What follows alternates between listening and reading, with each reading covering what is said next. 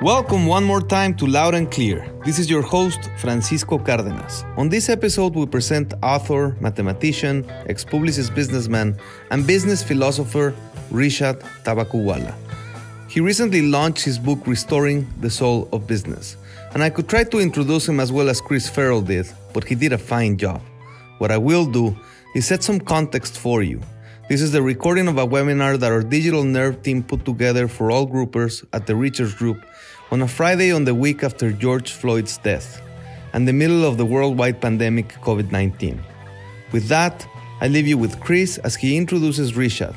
So take a seat, grab a drink, relax, and enjoy this episode, which surely will invite you to think about your own resurrection in the middle of what Rishad calls the great reinvention. Please join me in giving a warm welcome uh, to our guest, Rishad Tobaccowala. Uh, quick personal story about how I came to know Rashad. Uh, Dale Ruby introduced me to him and his book uh, back in February when we were pitching Direct Auto, which won, by the way. Um, so I don't know if that's a coincidence or not, but um, we were discussing and reading a lot of the ideas from his book. Um, it's been incredibly helpful um, these past eight weeks. It's a fantastic read, and it's really been helpful uh, this past week and a half for, for me in terms of thinking through change, thinking through um, how to address virtual workplaces and many, many themes that are covered. Uh, Rishad spent his entire 37 year career with Publicis Group, most recently serving as the Chief Growth Officer and Chief Strategist for the global organization. Tobaccowala was named by Businessweek as one of the top business leaders for his pioneering innovation, and Time Magazine dubbed him as one of five marketer innovators in his Ad Age, he's in the Ad Age Interactive Hall of Fame and has received a Lifetime Achievement Award from the Chicago Ad Federation. Rashad is the author of Restoring the Soul of Business Staying Human in the Age of Data, which helps people think, feel, and see differently about how to grow their companies, their teams, themselves, and to remain relevant in transformational times. Uh, Rishad is also the chairman of the Tobaccowala Foundation, which helps 10,000 people in India gain better healthcare and education. Rashad has a bachelor's degree in mathematics from the University of Bombay and an MBA from the Booth School of Business at the University of Chicago. Rishad is being incredibly generous with his time uh, to speak with us today, so please consider purchasing his book, uh, Restoring the Soul of Business, Staying Human in the Age of Data. It's available as a book, audiobook, and ebook order from your local bookstore, order from Amazon, from Glos, from Barnes and Nobles, from Target. Uh, please connect with Rashad on Twitter as well as LinkedIn. And uh, just to note that following his talk, we will have a Q&A. The way we will moderate the Q&A is please submit your question in the chat feature of this Zoom. Uh, don't be shy, ask questions. I'll try to get to as many as possible. Um, and I just wanted to read a quick review from Joe Mandese, editor in chief at Media Post, which I thought was really fitting, and, and I fully agree with this review um, of the book. Uh, he, he called Rashad Madison Avenue's greatest living philosopher, and the book reminds marketers, agencies, and the world's greatest brands that the most meaningful attributes are human ones. So, with that, um, please give a warm virtual welcome. Uh, we have several hundred folks gathered right now, Rishad. Uh, thank you for being here and I'll uh, turn the microphone over to you. Thank you very much. Uh, thank you for the invitation, and uh, thank you to everybody who has basically joined. Uh, I appreciate your time, especially on a Friday of a long and somewhat uh, more than somewhat traumatic week, given what has been happening in the United States. Uh, so I am going to speak for the next 30 minutes and then open it up for questions. And in that time, for about 15 minutes, I will talk to you about the book. And then I will apply some of the book's learnings into the world we currently live in. And I will basically speak specifically about COVID 19. And if time permits, I will talk a little bit about the past week's uh, challenges but I may not have time for that. So we'll just, and I can obviously take questions on that later. Uh, so the book, as has been mentioned, is uh, called Restoring the Soul of Business, Staying Human in an Age of Data. And there are two points that you should know about me that are somewhat important before I go off on this uh, screed. Uh, the first is I have a undergraduate degree in advanced mathematics. Uh, the and I also have an MBA in finance from one of the most quantitative schools in the world, which is the University of Chicago. So keep that one fact in mind. Number two, uh, I probably was an early mover in things like digital and data. Uh, so I started the first digital agency 25 years ago.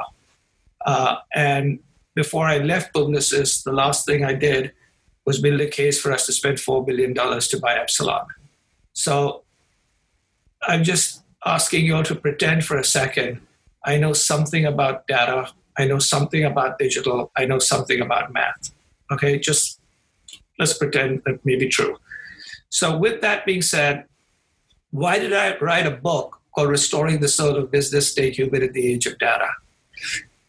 I did so because I began to see major businesses, including my own companies, many of the clients when I was working, but pretty much anybody I looked at or talked to had started losing the plot. People had started fixating on data, on results, on shareholder prices, on bottom lines, and they thought that that was the right thing to do. So, for instance, one of the keys was, well, we're living in this data driven age, and data is the new oil, and isn't that great?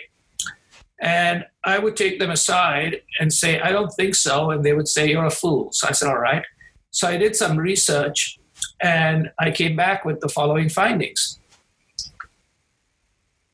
Number one, uh, any company that fixates only on data, eventually their stock price starts declining after two to three years. That woke up a lot of folks, right?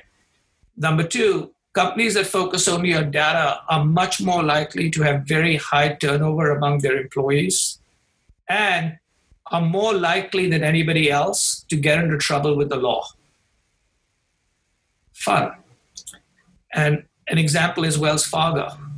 So Wells Fargo was, we're going to keep our stock price up by opening as many accounts as possible, which they did, till it came down to opening fake accounts, accounts that nobody wanted, and accounts for dead people. Now, in the last four years, they've had four CEOs. Their share price has plummeted. Think about, so that's a data driven company. But here's the other one. I believe data is so important. It's like when we move from a steam age to an electric age. If you aren't in the electric age and you're still in the steam age, you get yourself into a problem. So I've advised people that data is like electricity you can't do business without it. On the other hand, yes, data is like electricity. Tell me how many businesses differentiate themselves today on the way they use electricity? Very few. And so both clients and brands and agencies have become so fixated about data that they thought every one of them was a Google, a Facebook, and Amazon, which, uh, by the way, are data driven companies. Uh, but there are very few of those. Most businesses aren't that. But the more important thing is, I've never seen companies not only differentiate not on data, because data is not a differentiator, it happens to be an essential ingredient. But as importantly, if that was true, then the decision makers, which is you all, tell me of your last 10 decisions that you've made in your life, if how many of those were primarily data driven? And if you're like most people, I will say less than three out of 10 because I believe people choose with their hearts and they use numbers to justify what they just did. And as importantly, if you're in the field of marketing and you're making all your decisions based on data, I will give you something very sad to think about. You won't have a job soon because a machine can do a data driven job better than you can. If all you're doing is reading a spreadsheet and announcing what you've read, a machine can do that. Give you an idea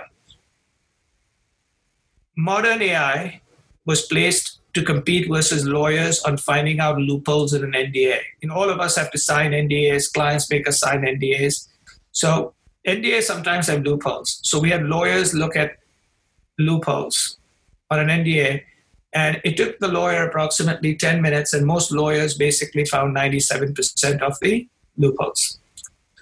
It was then done by AI trained like the lawyers. It took it seven seconds, and they found 99%. 10 minutes versus seven seconds for better efficacy. So, in effect, I speak with clients and I say, if you are making decisions only on data, I would like to tell you that you should look for a new job. Now, I'm senior, I no longer work in advertising, so I can say stupid things like that. But, but in effect, that is the reality. So I wanted to basically say that data is extremely important, but not a differentiator.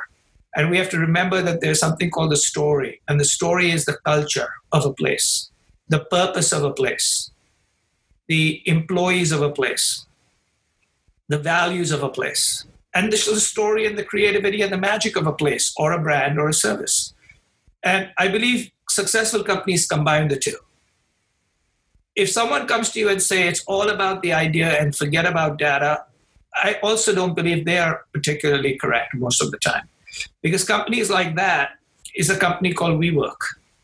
WeWork was basically a company built on imagination and marijuana. Okay. And one day it was worth $67 billion, which was, by the way, in November of 2019. And then most recently, it was valued by Masayoshi Son at $2.7 billion. And I simply ask you this question How come Goldman Sachs and JP Morgan Chase, who are data driven organizations, could try to do an IPO of that company with $67 billion evaluation, which was valued six months later at 2.7 billion? They were data open and reality blind. And so I wrote a book that what was really important for anybody in anything was to combine the story and the spreadsheet. So the spreadsheet is important, which is the math of a business, and the story of a business. And what I began to realize is this balance was true among all the successful companies. So think of Microsoft during Ballmer's age, which was a data driven company which went nowhere for 10 years. And when Nadella became a data plus people driven company, looking outside, and it basically grew its stock price by four times. Think about United versus Southwest. Think about the old Walmart versus Costco. Successful companies, when it comes down to brands, value, stock market value, are companies that combine the two. And that was why I said maybe that may be the right model for everything. So the book, I sort of reinvented what a book is. So while it's been published in all these forms, including globally published by a major publisher, which is HarperCollins. So I followed all the protocol. I have editors, notes, everything.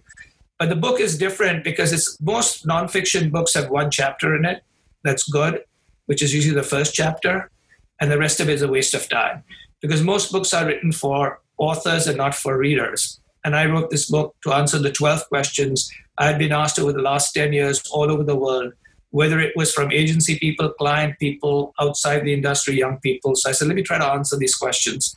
Um, and the question, and then I wrote it in such a way that it's like a Spotify playlist. You can read any chapter in any order because I don't know what's most relevant. So I'm going to make it self personalized to you.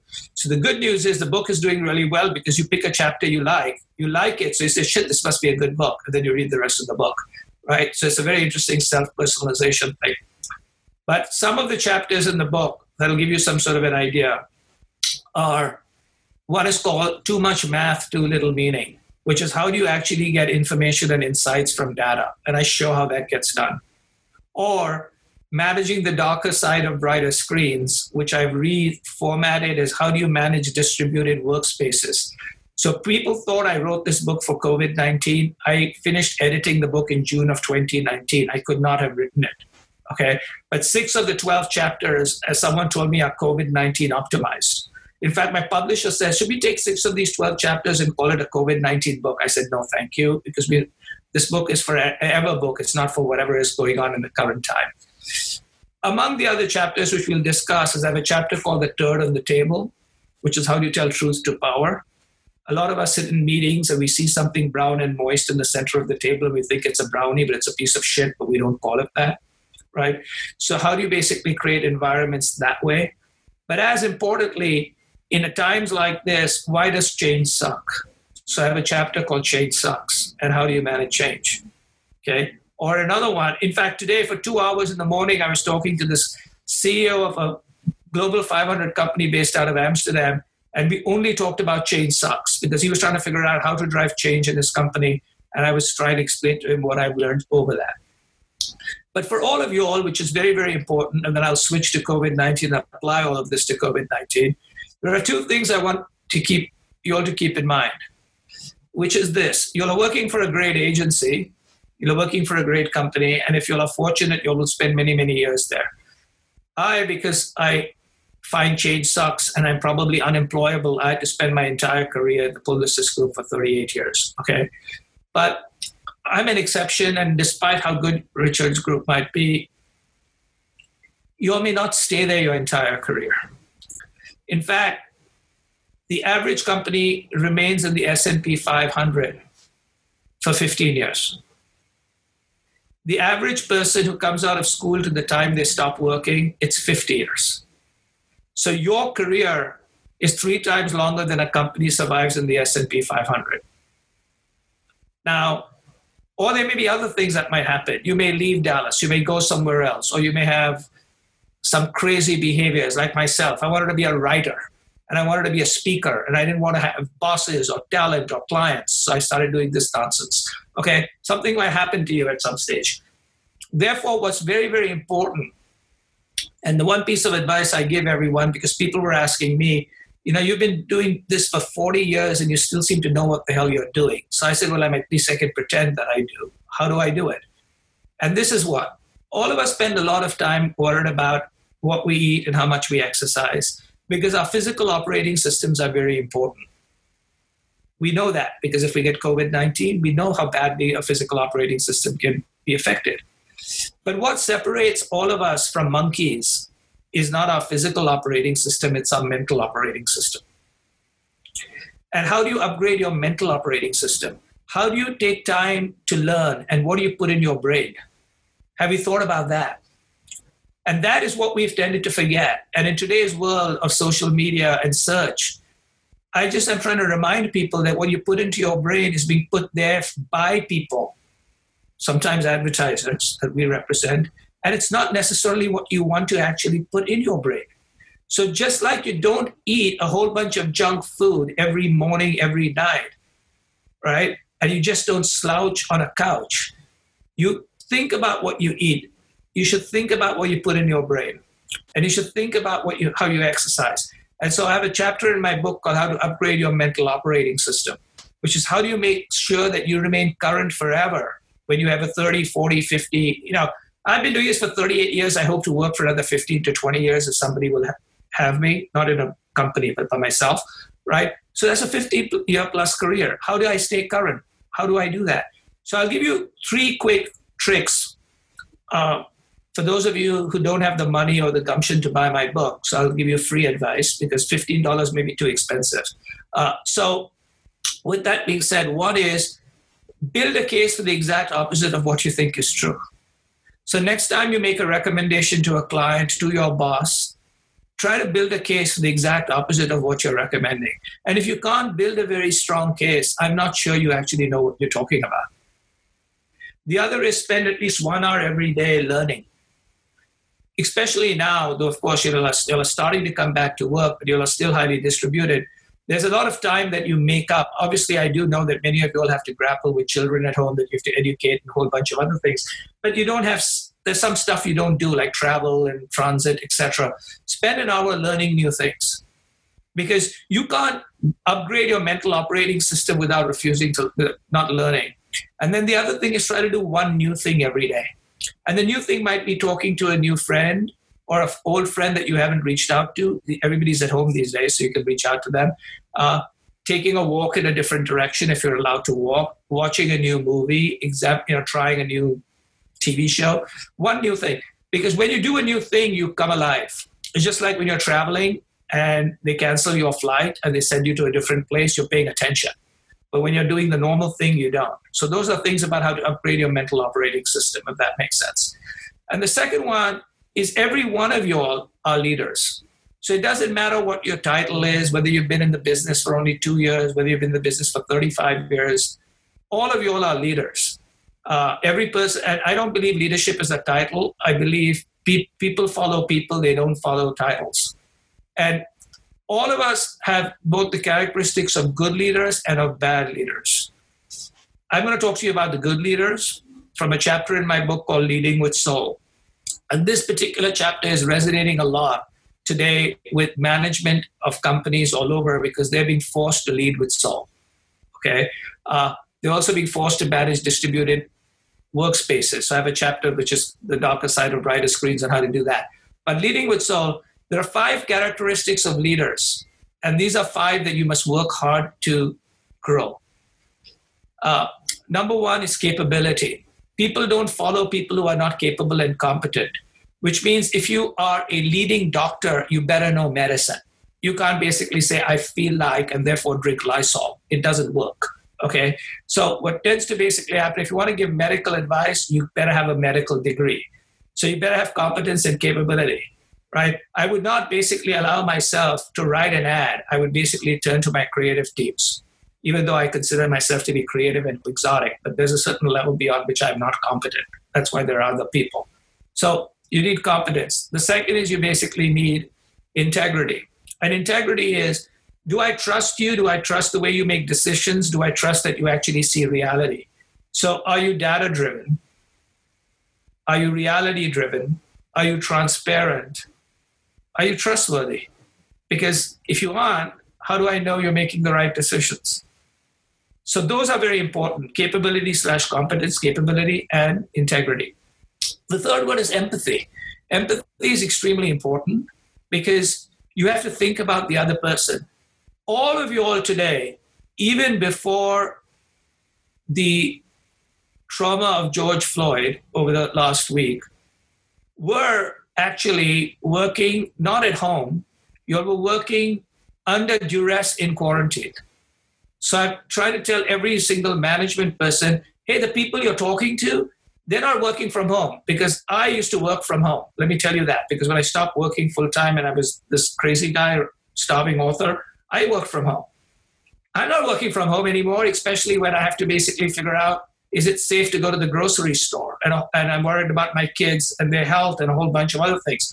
Um, and I, I don't have to worry about this, but many people have to worry about they might have been furloughed, or they may know people who are furloughed, or they may have to take pay cuts, right? and they don't know when this is going to end. So be empathetic that you're not just dealing with business people, you're dealing with human beings. So that's empathy. Vulnerability, which is many of us are having to make decisions on the fly with limited information.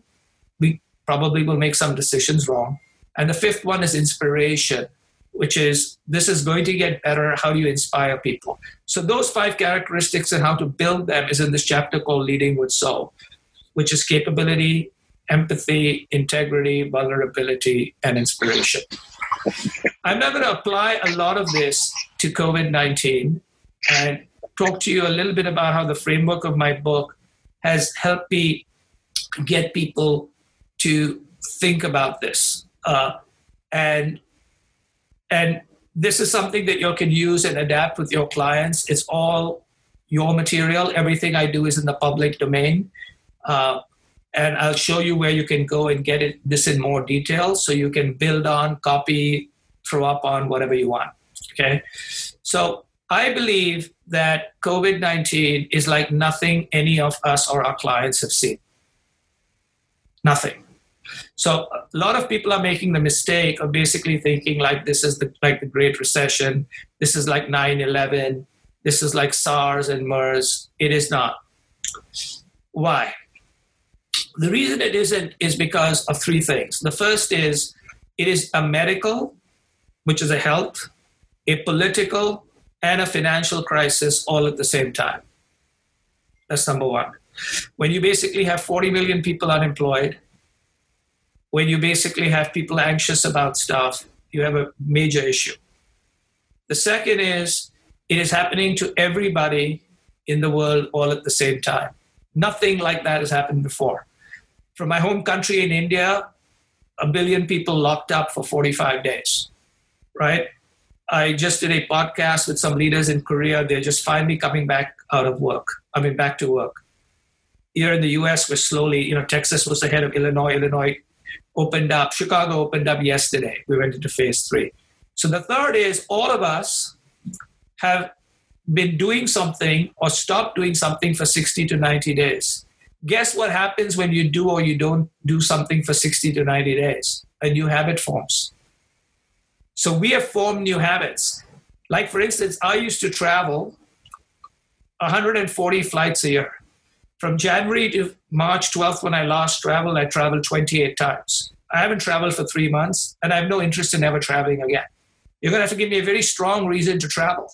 Now, that doesn't mean I won't travel, but will I travel 100% of my previous capacity on business? No, probably 60%. I probably will travel a little bit more on holiday, one, because I'm free, but more importantly, I begin to realize that that's the kind of thing I like doing. I'm here. You know what? We may run out of time one day, so we better do those things. But people's behaviors change. So you have people's behaviors change, affected everybody in the world, major crisis. As a result, I believe we're dealing with a fragile society. So I wrote about the fragility of society three weeks ago, and I specifically called out the fragility of society when you come down to African Americans. Yes, I did. Okay. Because I live in Chicago, and what I began to realize was the following 12% of the population of the United States happens to be African American. 18% of the frontline workers are African American. 33% of Chicago's population is African American. At the end of the first three weeks of COVID 19, 68% of the deaths in Chicago because of COVID 19 was African American. 12% of, again, 12% of the population of the United States is African American. 33% of all the prisoners in jail are African American. Okay, simple. I'm using data to tell a story. And the story is something is, God, I'm screwed up. And I said, COVID 19 is going to basically show, because it's going to show the fault lines of society. It's going to show the fault lines of being African American. It's going to show the fault line of having to work and your health care and your job being lost at the same time, and by not having universal health care. When 40 million people don't have a job and don't have health care, I can assure you there will be universal health care, whether it's Trump or Biden or whoever. The third is think about the fact that all these frontline workers that we run ads about that are risking their lives, they've been talking about try to give us $15 an hour. $15 an hour basically provides you with less than $1,000 a week. How do families live on that? Bullshit. There's going to be labor, there's going to be unions, there's going to be wages, there's going to be higher taxes. Get ready to it. Society is fragile, it's time to fix it. So that's fragility. Business is fragile, and obviously individuals are fragile. I then speak a little bit about resilience, right? How business is coming to be resilient, people are coming to be resilient, and society is coming to be resilient. And part of my society basic belief is a year from now, we are going to have, regardless of who gets elected, some form of universal health care and discussion, at least a reversal of some of the Trump taxes on business, taxes, much higher taxes on billionaires, and the return of wages, blue collar workers, and the fact that when you do something, you actually are more or less replaceable than someone like me who can be zoomed in Skype, which is really good. But guess what? It doesn't matter if I'm in Costa Rica or in India or I'm in Chicago, you'll find a cheap version of me. But you can't get somebody to work at your target who's in Costa Rica.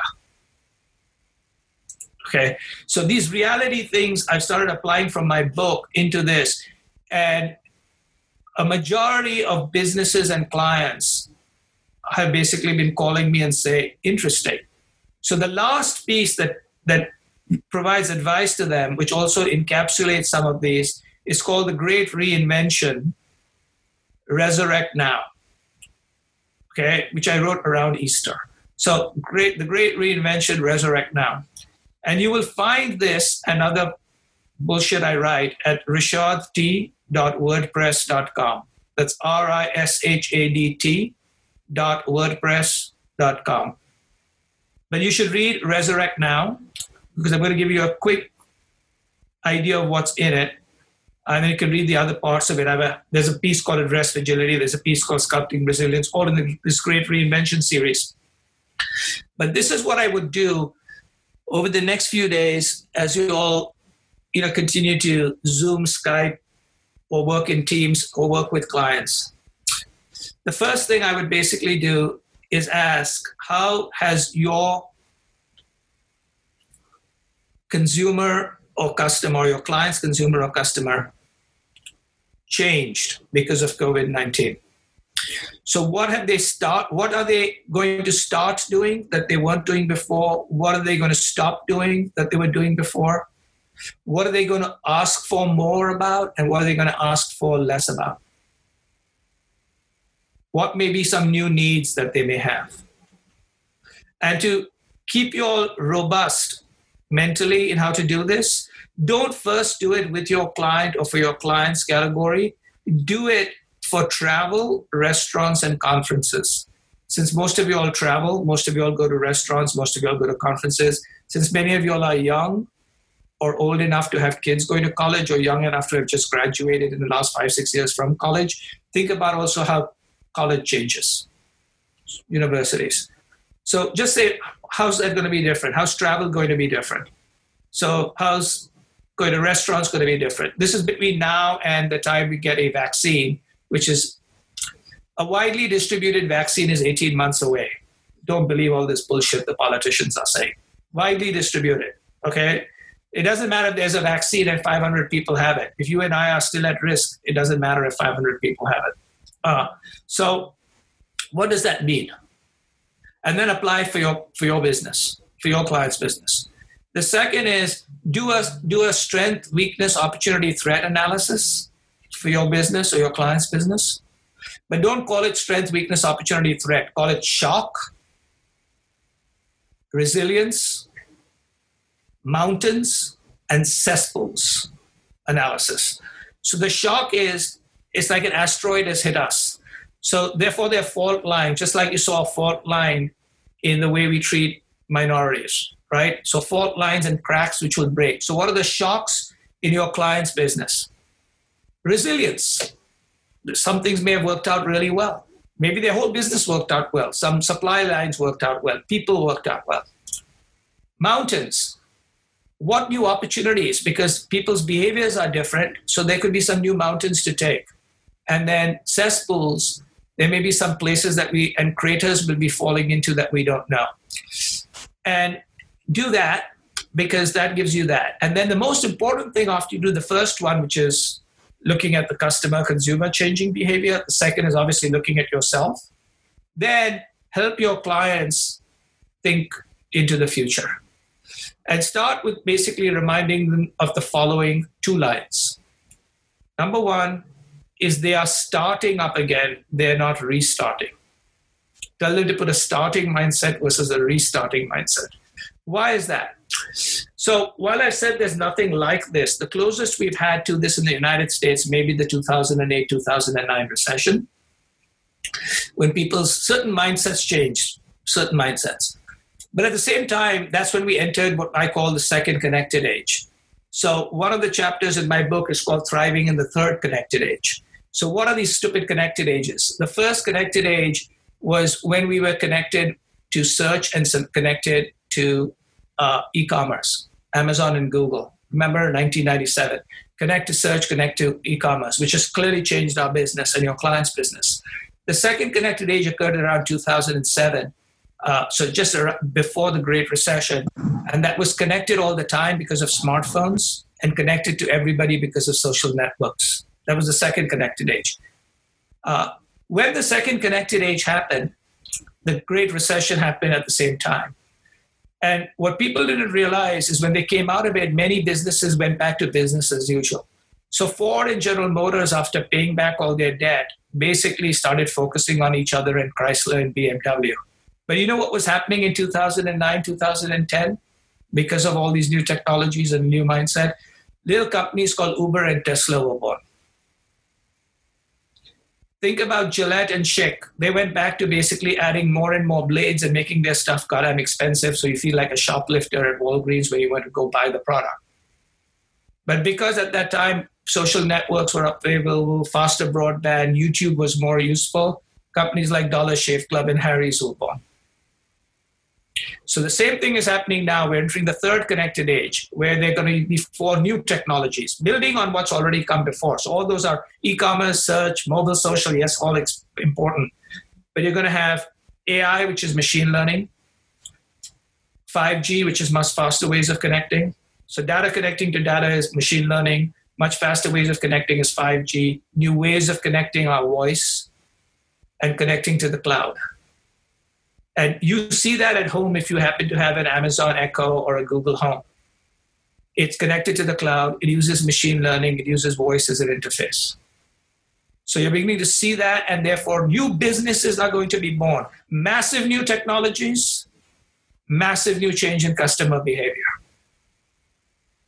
And as a result, you want to basically think about how you build new businesses for your clients, keeping just three things in mind you're starting with a fresh sheet of paper, and whatever you do has to only have these three constraints. Number one, it has to be legal. Number two, it has to use technology that exists in 2020 or will be widely available in 2021. Number three, it has to make money within three years or less, break even in three years or less. And I'll give you an idea. So I've been working, one of the people I advise is a company called RB. And RB is known as Reckitt Benckiser, and they're doing very well because they make Lysol, the solution for COVID 19. Uh, they also make Durex condoms, whose sales have gone up because I guess people are staying at home, and that's what they do, right? Uh, and a bunch of other products. But here's what they've done: they have put together an idea. So they're mounted. So they found certain weaknesses, but they found a lot of resilience in their business. But some of their new mountains is they partnered with Hilton Hotels to make sure that Hilton Hotel rooms are safe. So it's a Lysol Hilton Hotel room partnership. Most recently, Clorox combined with Cleveland Clinic and United Airlines for safe planes. So think about your products and services of your clients in completely different ways because I believe that because people are going to be looking for the following four things. People are going to be looking for safety, they're going to be looking for security. They're looking for society. How is your company helping society? And this was first, are you looking after your employees? And now, after George Floyd, also, are you basically, you know, truly not just putting out ads, but doing some things about, you know, the, the, the challenges of African American and minorities? And then they're looking for value and values. So values are obviously the values of the company, and value is almost everybody I know feels poorer coming out of this unless you shorted the stock market. And with that, I'll open it up, but you can read that in um, this blog. If you want to continue to learn along with me, whenever I learn new stuff, I share it on LinkedIn and I share it on Twitter. So it's at Twitter, it's at Rishad. On LinkedIn, it's Rishad at LinkedIn, and I a lonely person, so I accept all in all connections as long as you're not like a crazy person, which you aren't because you work at Richards Group. But I will open it up for questions, and then if you'll happen to have fifteen dollars uh, saved, I would go right now to Amazon, type in R I S H A D, and buy my book. I guarantee you, it'll make you ten percent more productive. So think about whatever you're getting paid. Think ten percent of that, and then decide whether it's worth $15 or not. Open it up for questions. Awesome.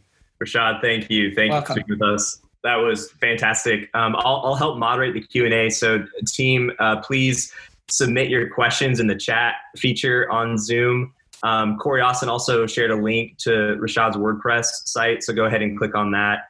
Um, so many great topics were covered. Uh, the idea of combining and finding the balance of the story in the spreadsheet. Um, I guess I wanted to start off with a question.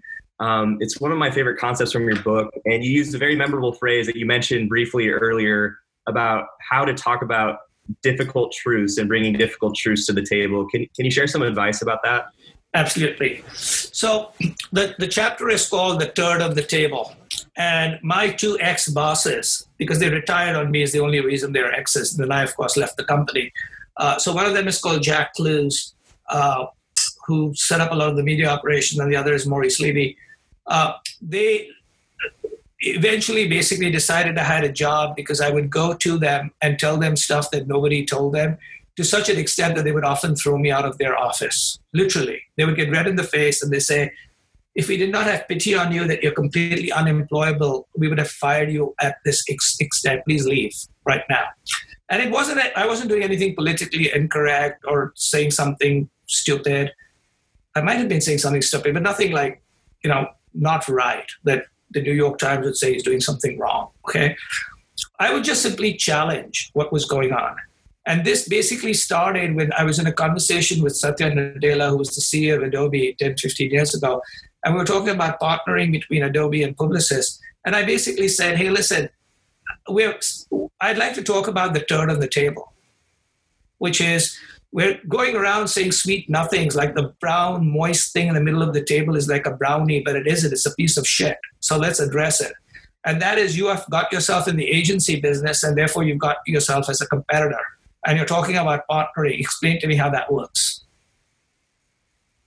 Okay. And he explained how it worked. And he explained why he was doing what he was doing. And everybody figured out that what he was telling was the truth. And for the last three, four years, we've been their largest partner in the world. But we had to basically go through a very uncomfortable conversation. And so addressing the turd on the table becomes very important for two reasons. The first is, for instance, many of you all in the last week have had to address the turd on the table about the fact that there are many cultures in the United States, and some people are not treated as equal as the others, and we have some issues. But turd on the table might basically be your boss or your client is doing stupid things right? And I'll tell you this your client does not need an echo. If your job is to echo what your client is doing, they can find a cheaper echo. They can go into a cave and yell at it themselves. And we are supposed to go to clients elegantly and say, You're full of shit. Okay, please say it nicely and elegantly. I don't want you to lose clients and things like that. But how do you tell truth? And you know, people talk about innovation. You can't have innovation if you have cultures that are scared. You can't have innovation if you're scared of basically being wrong. And so that's this chapter on the turd of the table and how you can actually speak up. And how, as a leader, you can make sure that people speak up. And how, as someone like in my earlier days when I was like a sepoy, how I actually found ways to speak up without losing my job. Because obviously, I don't want to just speak up and lose my job. So there's ways to do it. And that's in that book. Thank you, Rishad. Uh, there's a, a related uh, question that I, I think um, is a good segue. Uh, this one is from Dale. He um, asked about uh, the role of incentive systems and their role in meaningful change. Sure. So, in the chapter on change sucks, uh, I don't think people like change. Okay. Uh, and Dale knows this. I, I, worked for the same company for 38 years, lived in the same city for 40. I met my wife when we were 12, 48 years ago. And so when people come to me and say change is good, I tell them, I'm happy. Why don't you change? Note, when someone comes to you and say, this is a great restaurant, guess what they tell you? Let's go to the restaurant together. When someone comes in and says, this is a really good scotch, let's go have it together it's very interesting when people say change is good for you, they don't say let's do it together. They say it's good for you. Why don't you change? Suspicious. Okay? I think change sucks primarily because when you have to change, especially when you're mid- middle to senior management, you are learning and you don't know what you're doing, so you're making a fool of yourself. So some combination of being insecure, imposter syndrome, or just not make, wanting to make a fool of yourself, you basically go into buzzword bingo. So you basically start using words like platform, personalization, data, disruption. Look at all your decks. Remove all those words. You don't have any things to say, right? And remove and and or, and decks are empty mostly. They're just like buzzword bingo terms. Uh, and my old stuff is what does that mean? What does that mean? Right? So you have to learn. And so in order to learn, you while change sucks, irrelevance is even worse. So you have to change. But for people to change, you have to incentivize change. So there are three ways you get people to change. One is you communicate constantly why it's important to change. You just can't say to change. Because I believe companies only get better when people get better. So here's why we have to change. Here's why we have to change. Here's why we have to change. The second is incenting change. So many companies basically say this is really important to do, but if you do it, do it on your own time. Or you know what? This area is of great importance, but all the big titles and all the big salaries go to the people who run our big businesses and our big clients. Oh, okay. So you're telling me that is important, but you're paying for this. You're telling me that's great, but the powerful people do this. I'll do this because here's the key I don't live on a press release, I live on a paycheck. And if the paychecks go to stay the same, I'm going to stay the same. You can put out your press release and your M&A statements and your website where you know your great vision roams and your LinkedIn profile. But what do you actually do? So incentives matter, which is how you're incenting people. And it doesn't have to just be money, it can be a combination of, you know, new experiences, autonomy, recognition. But if you don't, it doesn't work. Uh, and if you don't put some of your best people against tomorrow's opportunities and just put them against today's businesses, today's clients, and today's problems, I don't know how you get to the future. Okay, so that's the thing on, on change. And the last thing is training. So for changing, in addition to communication and incentives, you got to train people. You know, this whole thing about, well, you know, the truck drivers can become code writers. No, they can't. And by the way, the code writers can't become truck drivers. No, they can't either, unless they go to truck school. Uh, and so this whole idea of we're going to get to the future, but we're going to cut all our training budgets, we're going to cut all our incentive plans, and we're going to put out a press release and change is going to happen. Yeah, in your dreams. So that was how to do that is this book on change sucks. Well said. Uh, this question is from Sean. Uh, I really like your articulation of why these times are different, the compounded effect of unprecedented health, political, and financial crisis. Uh, what do you think the role of advertising is during these times? So I believe that advertising is important uh, but I'll define it broadly, very much like I think every successful company, including yours, uh, defines itself. So I define it as obviously more than developing commercial messages that interrupt people who are trying to watch other content or try to read other content. If you define advertising as that, it is in secular decline. So, three years ago, I said that type of advertising will decline by 30% in five years, and I think it's already declined 20% in the first three. Because when you think about it, most people don't like advertising as defined that way. So, for instance, you know, I think it was, uh, I don't know whether it was Scott Galloway or somebody basically said, advertising is a tax that poor people have to pay. So, I'll give you an idea. I've been in the business, your business. I go out of my way to avoid every ad. And I spend $99 a month to avoid every ad. $99. Okay? Uh, and you'll say, what's this $99 about? I basically buy the ad free version of every major subscription.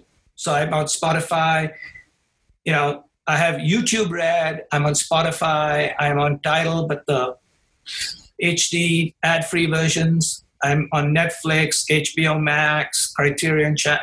Now HBO Max has that, all of those. Uh, I get all my stuff utilizing um, Apple News, where there's almost no ads, or I can you know flip through a whole bunch of stuff. So I I avoided it. So people say, "Well, Rishad, you know, you're like a rich guy." I said, "Okay, I, it's ninety nine dollars a goddamn month, okay, which works out to be about twenty five dollars a week, which is the price of two expensive six pack of beers." But okay, if you think that's expensive, if people can't do that, tell me how they can buy a new car. Tell me how they can basically go on a vacation. So in effect, what we're, when you think about Netflix, when you're watching Netflix, there are no ads. And usually when you're watching Netflix, you don't have people doing something on another screen. When there's television going on with ads, people are doing something on another screen. So I believe that marketing is in renaissance and I believe marketing has been underestimated and not cared about by our clients. They've cared a lot about finance. Let me tell you, finance is bullshit. When now you can do zero dollar trading, and I can basically beat Mark. I, I beat Warren Buffett every year, every year. Okay, ET, you know why S&P 500? I buy the S&P 500 ETF, which has beat, beat, beaten Warren Buffett every year and has beaten 85% of everything that Goldman Sachs puts out. Those guys are basically waiting for the machines to come because they're in data-driven businesses. A data-driven business should be decimated by computers, which is what's going to basically happen. Our business should be fantastic because it's about humans and messiness and heart and minds, but it's increasingly about experiences. So what I tell people is we've got to help our clients not develop better ads, but better solutions that are more accessible, better value and values, and better experiences. That's what we should be doing. And in effect, when we do that, we will be in amazing state. And I truly believe that our industry, and I'm not talking to the 4As and I'm talking to the ANA and I'm talking to everybody. My whole stuff is like I was telling the ad age people, I've never heard of an industry where the periodical of the industry pisses on the industry.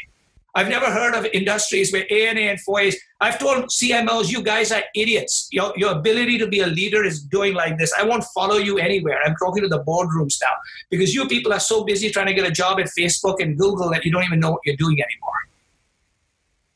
Yes, I talk like that, believe it or not. Okay? Because I believe our industry is damned important, but we don't have good leaders. So it's time for us to lead. And old decrepit people like me better be moved to the side, and you all are the next generation but marketing is great, right? Advertising has disrupted messages a little bit different. Storytelling, very important. Creativity, very important, but doesn't have to be only an ad. I'm not saying ads themselves are not important, but it doesn't only have to be an ad. Yeah, could could not agree more. Um, this is uh, on that front from Christopher Owens. Uh, at the start of your talk, uh, you said people are missing the plot. A room full of 100 people could reveal that there are 100 different plots given media fragmentation, differing tribes, superstition, education. What are your thoughts on achieving a shared plot among disparate tribes of people? So, I will tell you what the shared plot is. When I was writing my book, uh, I had to convince Maurice Levy because he thought like I drunk too much. Uh, he said, I don't understand why you want to be a writer and all of this stuff. No one's going to write your book. You're useless. So I said, okay, thank you very much. But I said, what if I go and I actually get a book deal done? He says, okay, show me you can do that. So I said, all right. So I actually got a bidding war between Penguin Random House and HarperCollins for a book, right? And I said, okay, see, this is for real. But I had to write a book proposal. But when I was talking to them, this is the answer. Penguin Random House basically said, who's your target audience? So I said, everybody. They said, you can't have a target audience of everybody. I said, I'm talking about humans. I said most non nonfiction business books don't sell anything because we target such a small target and we want a small portion of the target. I want to talk to everybody. And I said these questions I've answered are human questions for every industry, not just advertising and marketing. And they said, that doesn't make any sense. So I said, okay, you don't make sense either. So I went with HarperCollins, okay, who understood what I was trying to do. So what is common is humanity, right? What is common is humans. And I'll tell you what humans want or I think what humans want. I happen to be one human and I'm surrounded by a few, but I can't tell you what you want, but I think this. Okay. I believe what combines humans and what is clear to humans is humans basically like to learn. Humans love connections, including with people and passions. So they love, love to love. So learning, loving, and human beings always have to deal with loss. So, loss is the third thing, which is loss because eventually they die, they lose things, they lose jobs. They, loss is part of life, okay, which also, in some ways, loss teaches you, which is an interesting way of learning. So, loss, learning, and life is a commonality.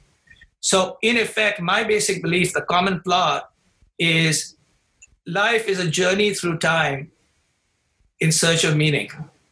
Okay, and for most people, this is what sort of they make their own meaning.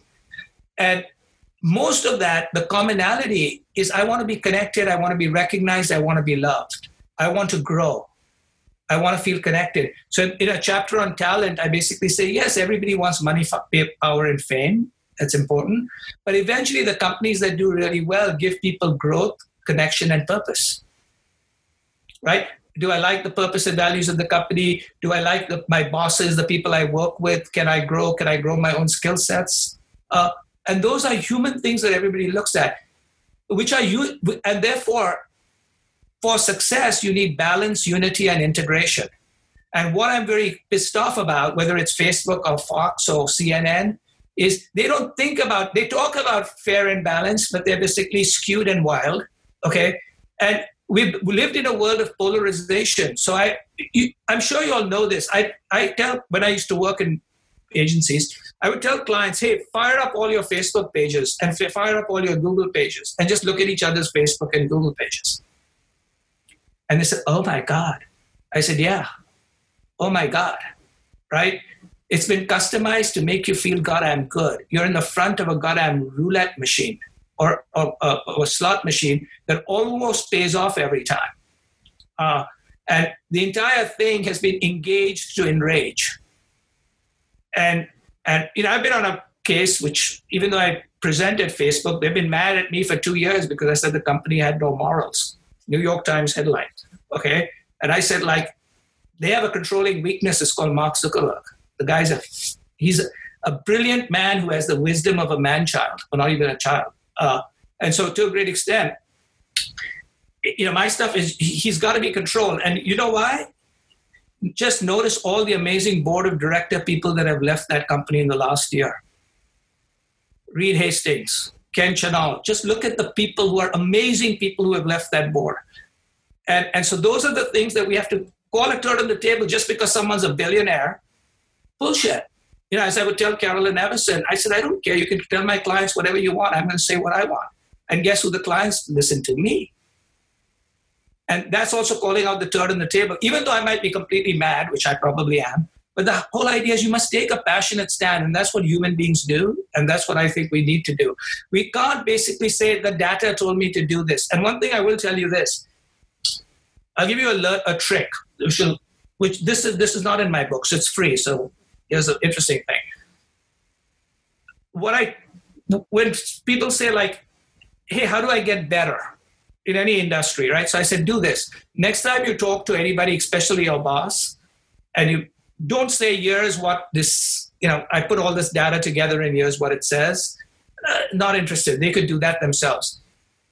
Give them your perspective, right? Just like I basically said, this is where I think COVID 19 fits in this frame of life. What's your perspective? Give them your point of view. So, like I basically says, this will show the fault line in our problems with African Americans. Give a point of view. And third is give them a provocation. So, in my case, hey, it's any business plan you wrote in December 2019 is outdated. Don't live on it. So I give them a perspective, I give them a point of view, I give them a provocation. Whenever you present to your boss, to your partners, to your client, and you can do this in previous life, think of doing at least one of those three. Otherwise, I don't know exactly why you exist. They could have read all the rest of the stuff. And that is a big part of human because humans want to be involved and valuable. And I think humanity is what we're forgetting, which is why my book is Staying Human, right? Not staying digital, not staying data, not staying rich, staying human. I think that's a wonderful note to end our Q and A on. I know. Thank you everyone for submitting questions. I know there's many, many other questions that uh, you sent to me both privately and then um, in the chat. Um, we won't be able to have time to get to quite all of them, um, but uh, I'd like to just sincerely thank Rishad. Uh, thank you for spending your time. Thank you for sharing your ideas. These are, are wonderful.